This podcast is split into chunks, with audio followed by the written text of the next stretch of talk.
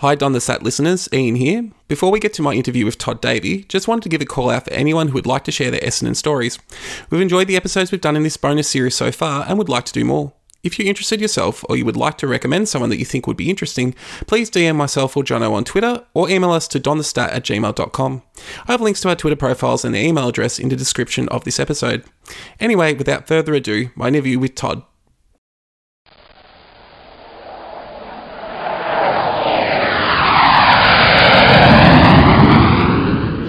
Everyone. Welcome to the second of our bonus episodes talking to Essendon fans about their experiences and stories. The aim of these episodes is to hear from the people to make the wider Essendon family a great community to be part of. Tonight's guest is someone who should be a familiar sight to those of you on Twitter.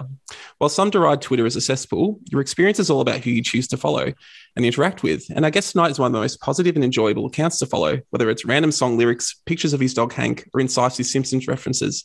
He's also a passionate Essendon man and he's here to share his fan story with us. Todd Davey, welcome to Don the Stat.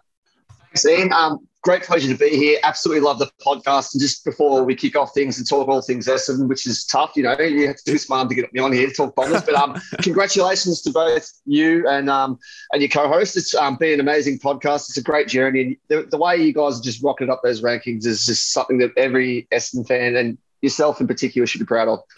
Well, I really appreciate that coming from you, um, especially of all your experience in in this sort of area and space. You know, it's been a interesting, it's been a fun experiences for us, and we're just really one of the. It's just been the interactions really that have that have been the most positive thing, and getting to and you know doing a series like what we're doing now and getting to talk to people like you, um, something we're really excited about because I think there's a lot of there's a lot of lot of space to hear from a variety of different voices in when it comes to Essendon and we just want to get as many out there and, and share that with with people as possible.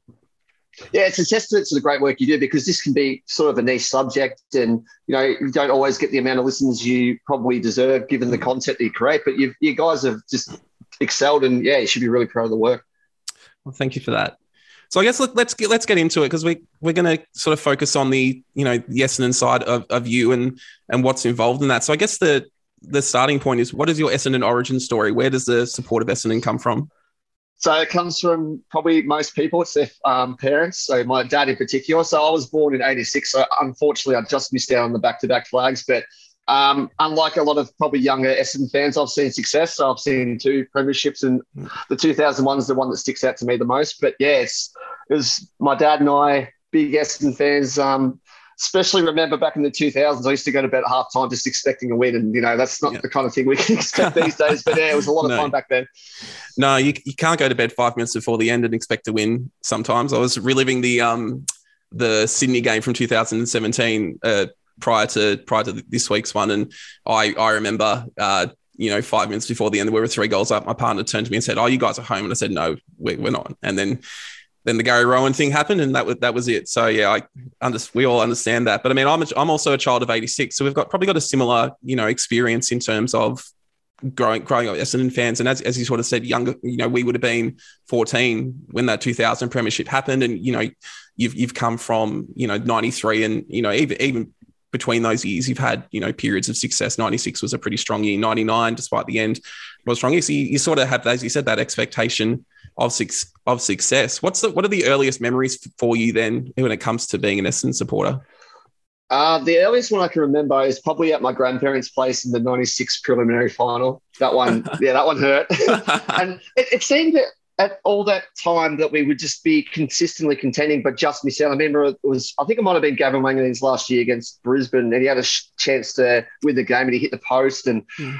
I remember, um, but especially after the '96 grand final, I was walking uh, preliminary final. I was walking with my grandma down the street after the game the next day, and there was just a an Essendon supporter just like shaking his head, going one solitary point, and it's just stuck with me my whole life. It's like it's just the, the way of the Essendon fan these days. It's just always pessimistic, but hopefully we turn things around soon. Absolutely. Well, that that that final that Wanganeen uh, point you mentioned, that's that's the first distinct memory that I have as an Essendon fan that just I see him hitting the post and you know his, his face crestfalling and you know we think oh you have one you have one one point loss in a in a one final series and to have two in the same you know sort of a, a killer. And then I think you know I think that they often talk about you know 96 they were sort of on their last legs but then you have 99 and and that sort of that one that one's the ones that's got away. What was your memories of that moment? So you obviously around that time So this one kills me too. Uh, my brother's a Carlton fan. Oh no! I remember we we sat at home and we listened to it on the radio, and we're mm. just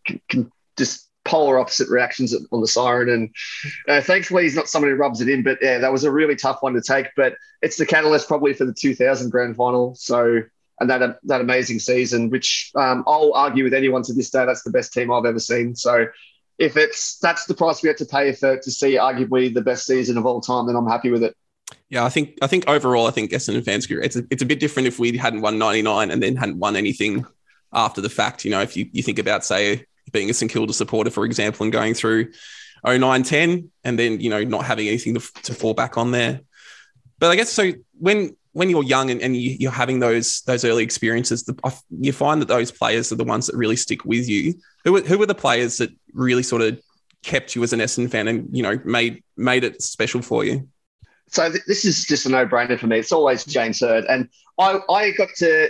So you, you approached me about this last week, and through this time, I got to reflect a bit on James Hird's career. And you know, there might be some young Essendon fans that sort of saw him at the tail end of, this, of his career, where he was brilliant, like no mm. question about it. But if if you miss James Hird, you should go back and watch some of his highlights, especially the Anzac Day games. He was just like dominated that. I watched the 2003 one where he won the medal. Maybe Cupido should have won it, but that's neither here nor there right now. But he, he just he reminds me so much of Dustin Martin without the brutality of the ball, but just his ability just to kick goals from any angle. He's just so smart and he's and unquestionably tough. And oh, I just absolutely love him. But we also spoke about you and I privately about uh, our love for Brent Stanton. Always loved yeah. Stanton. Just a great clubman.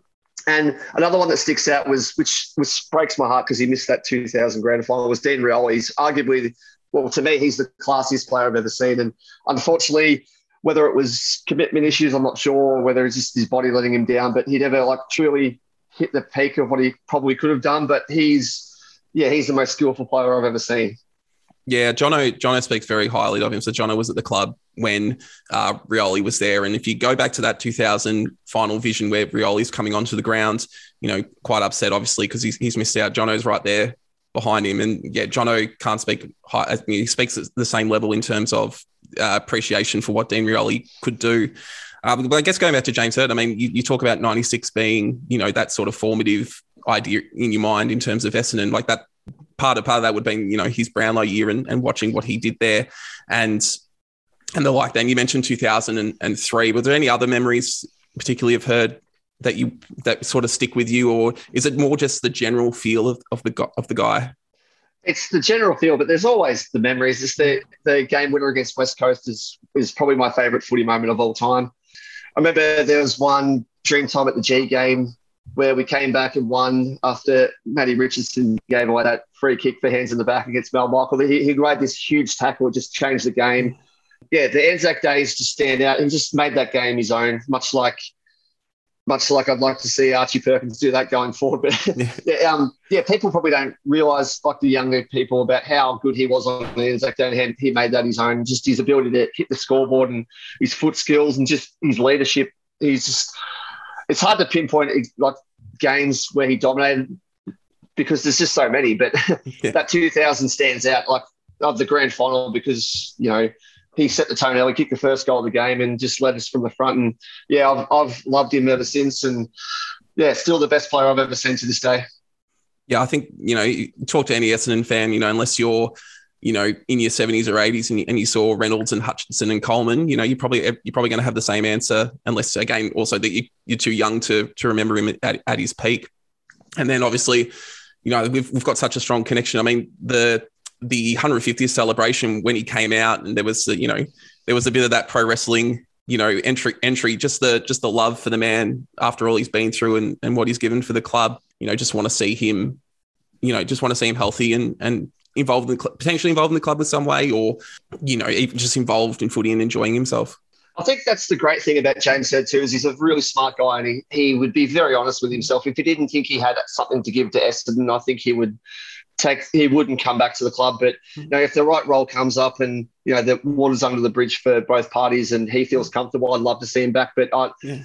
I I'm sure you're probably in this party too. I think it's it's such a silly notion to have him coming back as coach as the savior that people have been talking about. Yeah. But um, yeah, if, if he could come back at board level or even in some coaching capacity like he is at GWS in a leadership mm. role, that'd be great. I'd love to see that. Well, it's even just great. I don't know if you've been to any VFL games uh, in the last couple of years, but you know, just seeing him there, watching his sons. You know, you get to watch both. You know, Tom and Alex now playing for the VFL side. You know, just seeing him there, enjoying that. You know, enjoying that part of footy is just really, really positive to see.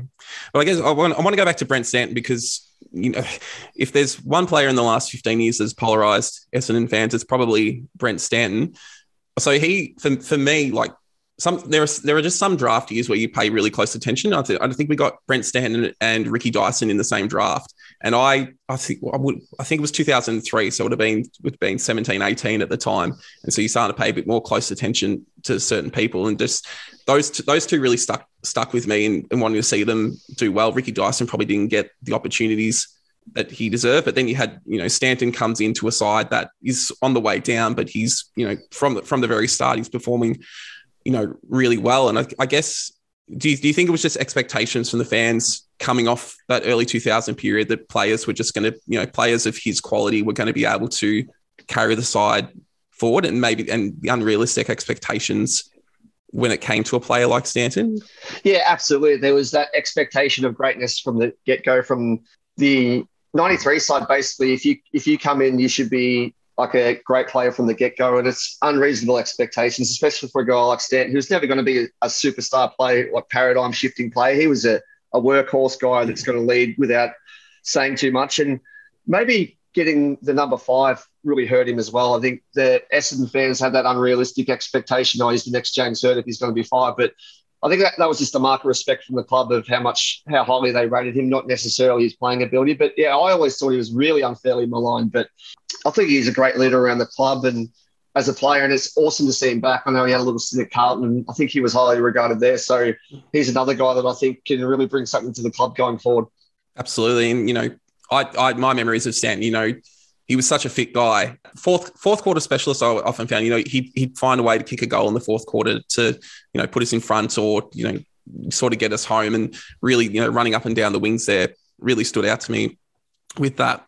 Yeah. yeah. there's one thing, especially with him, is the passion for the club. I remember that game where all the players came back after their suspensions and he kicked two goals against Hawthorn. I think um, one late in the last quarter, I think Tip and Woody handballed it off to him and kicked it from 50 and just every single player got to him and he was like really passionate and just like this guy just loves the club and he typifies everything that the fans love about the club too, just passion and just wants to see us succeed. Absolutely. And I guess, yeah, you know, when you when you go 22 years now without a premiership and what is it 18 i should i shouldn't know how many days and i don't want to say it because it keeps getting popped up you know. I've got i've got a lot i've got a lot planned for that for uh, a few people when we do actually win a, a, final but you know i'll keep that keep that powder dry for the moment. But yeah so you know you, are just wanting that success. So what about more recent players? Who sort of stuck out then so i mean because it's different it's different when you get older and you know you don't have that same youthful look and maybe you're a bit more rational and you're a bit more you know fo- you know you're following it in, in, different ways to you. Whereas a kid are there players that still give you that that's that same feeling that you had when you were a younger younger person in, in terms of watching them and you know enjoying them as an Essendon player like you mentioned, just by virtue of being a bit older, you don't get that same attachment to them. You don't love them as much, but you definitely see the same sort of traits in guys like Archie Perkins with that class around the ball, ability to not get hit off the ball and just hit the scoreboard, that sort of stuff. Um, unfortunately, we didn't see much of Nik Cox, but his debut season was pretty amazing. I'm just loving the work of the guys that have done it the hard yards and they're coming in and having an impact, like Nick Martin, um, Will Snelling, these SSP and mid draft guys. Like D'Ambrosio is he's he's you could almost argue he's one of the best kicks in the league right now. He's mm. unbelievable, and to see it on game day last week against Sydney, he's hitting forty meter targets, hitting, kicking it over certain players and hitting mm. some guys right on the chest. It's unbelievable, and you know Dodoro cops his fair share of criticism, probably quite rightly for some of the uh, first round picks that um, we've stuffed up. You know, Kepler Bradley comes to mind, but um, yeah. the way he's nailed the later picks and especially those supplemental and the mid season, he should be commended for it.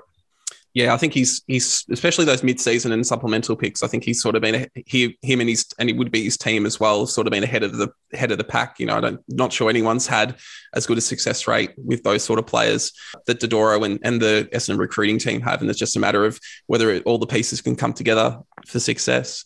There was one other player I wanted to bring up, and you, you wrote quite a good article uh, through your work on the inner sanctum after his retirement was was Walla and and, and there, and I'll link that article uh, in the in the description and, and on Twitter so people can go back and read it because it's still it's still a bit raw and it doesn't really feel real that he's gone because I don't even though he got to come out on Dreamtime and you know he got to I, I think he was at the center for the toss there and he was out there for the the ceremony at the start of the game. I don't I still don't think we ever really got a proper chance to say goodbye goodbye to him. And so I guess just talk through you, the sort of feelings you expressed when you when you wrote that article. Yeah, so you know, probably as a fan, and you were probably the same with it. It, it, it seemed like it was a foregone conclusion that this was coming, just just by just seeing training reports, just seeing him. He just what it just didn't seem like he was engaged as much as he could be. Even the VFL, like he returned, he, he looked great playing, but it didn't seem like he was engaged as he once was. So it was sad to see him retire prematurely because it, it, seemed like he had two to three good years at least at the top mm. level. And but yeah, he he was the shining light in that suspension season. I remember distinctly. I went to that game. I think it was the day or two after my birthday, actually, um, when he kicked kicked a handful of goals against Carlton in that really mm. strong upset win. I'm like, oh, this guy's not just a flash in the pan. He's going to be a great player. And there's just so many amazing moments. I mean, that North Melbourne game winner mm. is one of the best goals I've ever seen. And oh.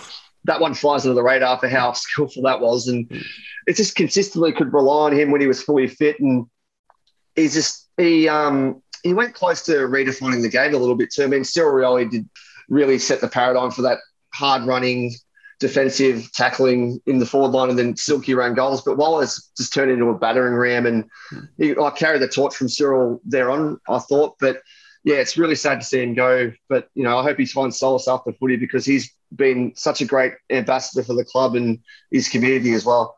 Absolutely, it's another one of those those people you want you you probably want around the club. You know, to keep around to support younger players, you know, whether they're Indigenous or otherwise, because you know his story of where he where he came from, you know, is inspirational regardless of your your cultural background and like and just the, what what hard work and perseverance can can provide.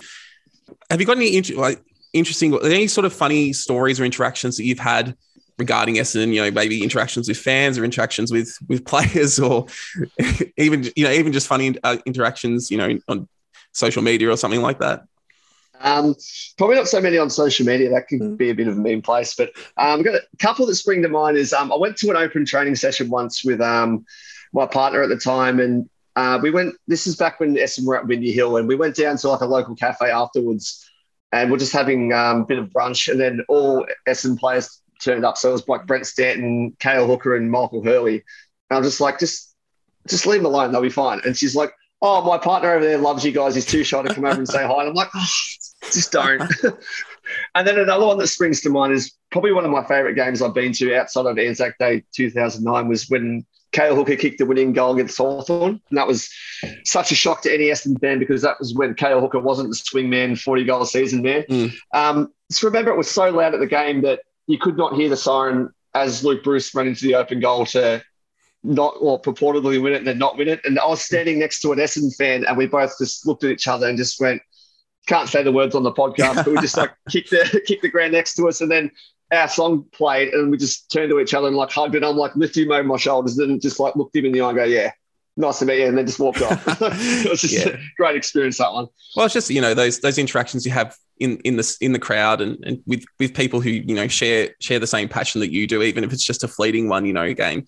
It just it's one of those things. You know, it's it's great to see a team win, but it's also great to share it with people who you know have you know, after the same thing you are in terms of success for the club. So I'm actually the same as you when it comes to interacting with players and the like. I'm very, very shy. I don't, I don't want to interact. I don't want to annoy them or anything like that. So yeah, I, I'm, I'm the same as you. But my partner would have been the, my partner would be the same as your partner at the time. She would have been like, oh, this this guy's like that. So yeah, I, I get I get where you're coming from with that.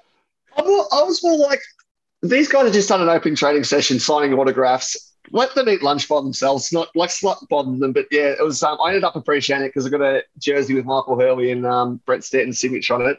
But what what are some of the ones that stick out to you in terms of like your um, like favorite moments at games? Because I, I, always talked about this with people all the time. That that suspension year was some of the most fun I've had at games in my life. I'm like that that win against Gold Coast was so unexpected, and the win against Melbourne too was yeah. just un, was just was just an incredible feeling for any Essendon fan at the game. Yeah, well, the Melbourne Melbourne game was really good because I had the I had the walk to the ground to support support the boys, and so there was a real build up. And you know, you go you go you went through you know from when the players were suspended to to the first couple of rounds, you were going through the point. Oh, will Essendon win a game this year? You know, and to have you know after after everything got side. So when 2013 happened, I when it initially came out, I was actually going overseas for most of the year. And I thought, well, this is going to be this is going to be a rubbish year, but uh, at least I won't be here for it. It'll be over by the time I get back. Well, you know, that was a that was that was a bit of a, a bad call on my part. But yeah, that that started 2016 when you know I think it was Parish kicked the winning goal. Uh, you know, young young players come in into an environment, and you know I think that that that win in particular, you know, they didn't they didn't win another game until late in the season, but that win just sort of sustained you, and you you sort of thought, okay, everything's going to be okay. The club's not going to fold. You know, the, the players are still going to be able to to go out and perform. And I think it's just one of those things that since we've all sort of gone through it as, as fans, it's actually made us a stronger fan community. You know, maybe we're a bit maybe we're a bit more uh, touchy to to criticism and the like, but as a group and as a as a collective, I think we're very tight and supportive in that sense. I think that the Tippa goal you talked about before, I w- that was one of the games I went to that year, and I was right behind that goal, and just going off with that, that really sticks with me. And yeah, the first first MCG game I went to was the uh, 2001 game against the Kangaroos, the comeback, and I was pretty much I was pretty much walking. I was pretty much walking out of there at quarter time. I was with my mum, and I was a bit of an immature 15 year old, and I was like, "Get me out of here! I can't can't de- can't deal with this." and she made me stay, and I'm very I've been thankful to her ever since for making me yeah. stay for that one. You know, I can say I was there for the whole one there. Yeah, I've got it. Not not as interesting, not as great as that, but I just I remember distinctly listening to the radio and driving to my grandma's house, listening to go, oh, how did this happen? And then hearing later on that we're coming back and just sitting in the car by myself for the like the last quarter, go, this is unbelievable. just like yeah. running around the house, oh, this is this is crazy. How do we do this? Yeah. Yeah, it was well. I guess it was sort of that last hurrah of that side. They, I think they lost the next three games, and then it was never quite quite the same. And they got to the the grand final that year, but you know, I, I think they sort of that sort of doesn't get mentioned a lot. But the the Essendon Essendon was in that game for a lot of that a lot of that grand final was just sort of right at the end that Brisbane sort of kicked away in the last quarter. So, you know, I think a lot of people sort of think that you know we we underperformed in that that three era. We only got one flag out of it, but you know as I was saying before, teams like you look at teams like St Kilda or the Bulldogs of that same era, you know, they were great sides and they didn't come away with anything. So I think, you know, still to still have one, you know, is is enough for people there. Yeah, absolutely. And to make yeah preliminary final and back to back grand finals is a huge achievement. And and people will say you only walked away with one premiership, but you know, I'd take one premiership. I'd take one finals win right now. So I'm not going to be too greedy about one premiership.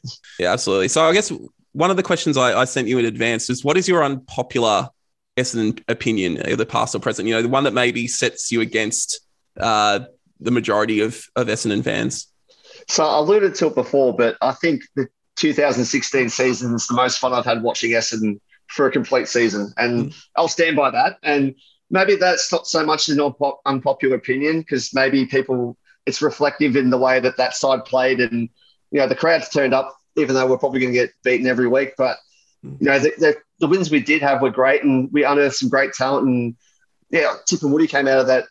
Basically, came out of that year. There's there's an argument to be made that he might not have got an opportunity with those suspensions. But yeah, it was the most fun I've had through any season, and you know, I'll stand by that. I'll fight anyone to the death on that. But um, have you shared your one on the podcast yet? Because I'd love to hear yours. Oh, I wish I'd thought about. It. I just sent it to you. I wasn't expecting to have to answer this question. Um, oh, I my unpopular opinion is I still hold out my for pre- present wise. I, I still hold out hope for Aaron Francis.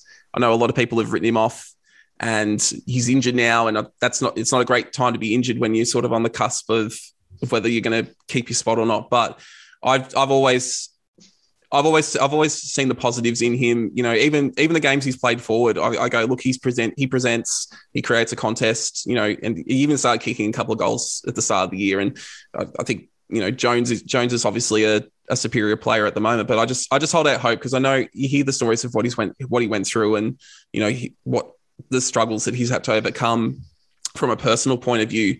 And maybe it's just wanting wanting him to succeed and do well. But yeah, I, will I'll still hold out hope till the day uh, that he's that he's not on the list anymore, that he can make it.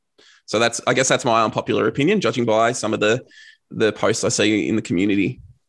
It's a strong opinion too, and I'm with you. I mean, people forget that there was that huge mark he took against Port Adelaide, and then he, this subsequent season, I think he started the Rising Star betting favourite. So the talent's always been there, and I thought he was really important in that win against Hawthorn. I think he kicked two goals and just presented, especially in that last quarter, kept presenting, and that's always been the issue I've found with Francis is that his fitness levels haven't been up to snuff. So if he's presenting late in quarters and continuing to fight and showing passion, um, you know, he still has a spot in that best 22, and I think you know sorting that out is going to be the issue for Ben Rutten and the team. But I think I'll probably think his best position is down back. But yeah, they know more than me, so we'll find out hopefully. Yeah. Well, we're going to move on to my final question for you tonight, and it's probably it might be a good thing that we uh, ended up waiting a week to do this because I'm going to ask this after a win instead of a loss. But are you positive or negative about the club going forward? What's your what are your thoughts? I'm pretty positive. Like it's a disappointing season, but I think expectations were way too high going into this season. We had Jake Stringer played one of the great second halves to a season you'll ever see and carried that team for a lot. So him missing out in the opening couple of games really hamstrung us. And you know, we had guys overperforming. I mean, Nik Cox hasn't been able to get on the park and he wasn't able to meet expectations of taking that next step when it mattered. And we had just like key cog guys like Will Snelling just not being able to get on the park too, which you know, he's an underrated guy. He's like tackle pressure and all those pressure acts that we rely on, and and just people like we probably should be better than where we are right now. And I don't think we're a bottom four team, but I, I can't be too negative about the club going forward. I mean, the 150th year would have been better to like maybe potentially play finals or have, have a crack at it. But that that young talent on the list is pretty crazy. There's, I think we have the most Rising Star nominations of any club in the competition. Um, yeah, I saw that. I saw that today. Six in the last three years, and I don't think they had one in 2020. So it's the last two years they've had six. It's incredible, isn't it? Yeah. yeah. And then to have D'Ambrosio, the, I think he's the first mid-season pick to come in and get the uh, Rising Star nom in his first season. So that's pretty huge accolade for him. But you know, the the list demographic's pretty crazy in terms of young guys, and maybe that's an issue that you know Fantasia Saad and Daniher going all at the same time to skewed that towards the younger guys. But you know, they'll grow together and hopefully this off season we can pick up a few mature bodies and I think I was reading earlier that there's two million dollars or something in the salary cap potentially to splash. So if the right players come along and we can pick them up and jo- join the list demographic and make sure that they're um, filling needs and not just wants, like maybe Dylan Shiel was back in the day, it could be yeah, it could be a great uh, launching pad for coming seasons. Yeah, absolutely. I, I, I, agree with I agree with you in terms of just positive going forward. I'm I'm, a, I'm normally a positive person, always looking for the you know the the best and what what could happen and and the like. So you know, I think with as as you sort of say, the demographic them coming up might take a couple of years for them to really gel, but just even even here just hearing the way Merrett was talking after the Sydney game, uh, where he was sort of saying it's up to the older guys really have to start showing the way for the for the younger players, and you know they've been letting them down. That sort that sort of talk, and as long as they can carry on with that, because I think we have heard stuff said like that before, and then it falls away. But if they can really, you know, carry on with that with that belief and uh, idea, then we'll go far. Yeah, completely agree. And that's symptomatic of what we saw over the past three weeks. I mean, that St Kilda win is as good as we've seen for the past two years. Then just the just that dichotomy of the West Coast loss, hmm. which I didn't think was as bad because if anyone watched West Coast the week before, they they took it right up to Geelong and only lost by hmm. three goals or something like that. So they had every opportunity to win that game, and then they were good against Richmond last week again, and then just to bounce back and play as well as we did against Sydney just shows that the talent's there. It's not a talent issue. It's potentially, you know, fitness levels just with the young guys and uh, learning that game plan. And anyone that's listening that hasn't taken a look at um, the Twitter thread that you guys put up on just the defensive structures, go and take a look because I learned a lot from that, and I thought it was brilliant, and it just broke it down and just it made me think about it a little bit differently to how how I would have just looking at it um, plainly. So thanks a lot for that. And it, it just it, it, goes to show this those defensive structures are so important. It's not necessarily personnel 100% of the time. It's how well you play and how well you execute the game plan. Yeah, I mean, it, a lot of most of that's Jono's work because that's that's his background and, and looking at that. But he's it, one of the things that working with him this year has really helped me realize is that it, it just takes one person, you know, not in, in, a, in a game plan where you're trying to really press up and, and you know, play 18, 18 man defense, you know, one, one little link breaking down is the whole thing can just fall apart. It's like pulling a, a card out of a house of cards. It just all falls apart. So, and it, it's as, as you sort of say, it's getting better. You know, I think since the first Sydney game, it's definitely improved. Even you know, if we didn't haven't always had the results go our way, but you know, I think if they can continue with that sort of that sort of pressure and and form for the rest of the year, I think as as you're sort of saying, it's it's setting them up for success in the future. But Todd, thanks for joining us tonight. Uh, where can people find you, find you in your work? Uh, do all my best work on Twitter, so check me out there at Todd J Davey. But uh, don't worry about me. Listen to Don the Stat. Make sure you like, subscribe everywhere. Um, give both both boys a follow. They know their footy back to front, and I've been loving listening to the podcast and checking out all this stuff on Twitter. So keep up the great work. Awesome. Thanks again. Go Dons.